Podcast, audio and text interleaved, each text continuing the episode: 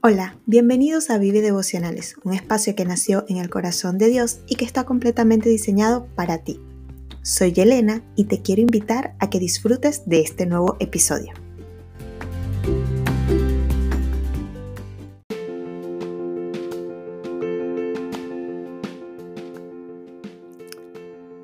Mateo 5, versículos 10, 11 y 12 dicen, Bienaventurados los que padecen persecución por causa de la justicia, porque de ellos es el reino de los cielos. Bienaventurados sois cuando por mi causa os vituperen y os persigan, y digan toda clase de mal contra vosotros mintiendo. Gozaos y alegraos, porque vuestro galardón es grande en los cielos, porque así persiguen a los así persiguieron a los profetas que fueron antes de vosotros. Con estos tres versículos cerramos la serie de las bienaventuranzas. Persecución a causa de la justicia. ¿Quiénes padecen persecución a causa de la justicia? ¿Qué es la justicia? Y quiero que, que leas, que te tomes el tiempo de leer Hechos capítulo 5, donde los apóstoles se encuentran frente al concilio porque hacían milagros, hablaban y enseñaban de Jesucristo. En esto de que ellos están frente al concilio se levanta un, hombre, un fariseo llamado Gamaliel, que les dice de la siguiente forma, y voy directo a Hechos 5, versículo 38. Les dice, así que mi consejo, les habla eh, Gamaliel al, al concilio, Así que mi consejo es que dejen a esos hombres en paz, pónganlos en libertad. Si ellos están planeando y actuando por sí solos, pronto su movimiento caerá. Pero si es de Dios, ustedes no podrán detenerlos. Tal vez hasta se encuentren peleando contra Dios. Los otros miembros aceptaron su consejo, llamaron a los, a los apóstoles y mandaron que los azotaran. Luego les ordenó que nunca más hablaran en el nombre de Jesús y los pusieron en libertad. Versículo 41. Los apóstoles salieron del concilio supremo, supremo con alegría, porque Dios les había considerado dignos de sufrir deshonra por el nombre de Jesús. Y cada día en el templo y casa por casa seguían enseñando y predicando este mensaje. Jesús es el Mesías.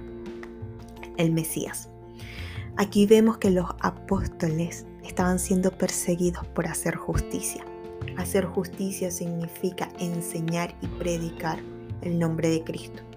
Hacer justicia significa sufrir deshonra a causa del nombre de Jesús. Que estuvieran en contra de los principios de los apóstoles no era una ofensa para ellos, era una cuestión de honra era un privilegio. Entonces, si a nosotros nos insultan, si a nosotros nos menosprecian, si a nosotros nos persiguen por hablar de Cristo, si a nosotros, si se burlan de nosotros por mm, eh, mostrar a Cristo, por querer agradar a Cristo, no es cuestión de ofensa, no me voy a ofender porque alguien me está acusando o alguien eh, me está, está mintiendo o alguien me está persiguiendo. No, eso es cuestión de honra. Eso, eh, esa persecución, eh, esos insultos, ese vituperio, eso que estás viviendo o eso que te toca vivir en ese momento y en esa circunstancia es lo que te da honra porque estás padeciendo, estás sufriendo a causa del nombre de Cristo.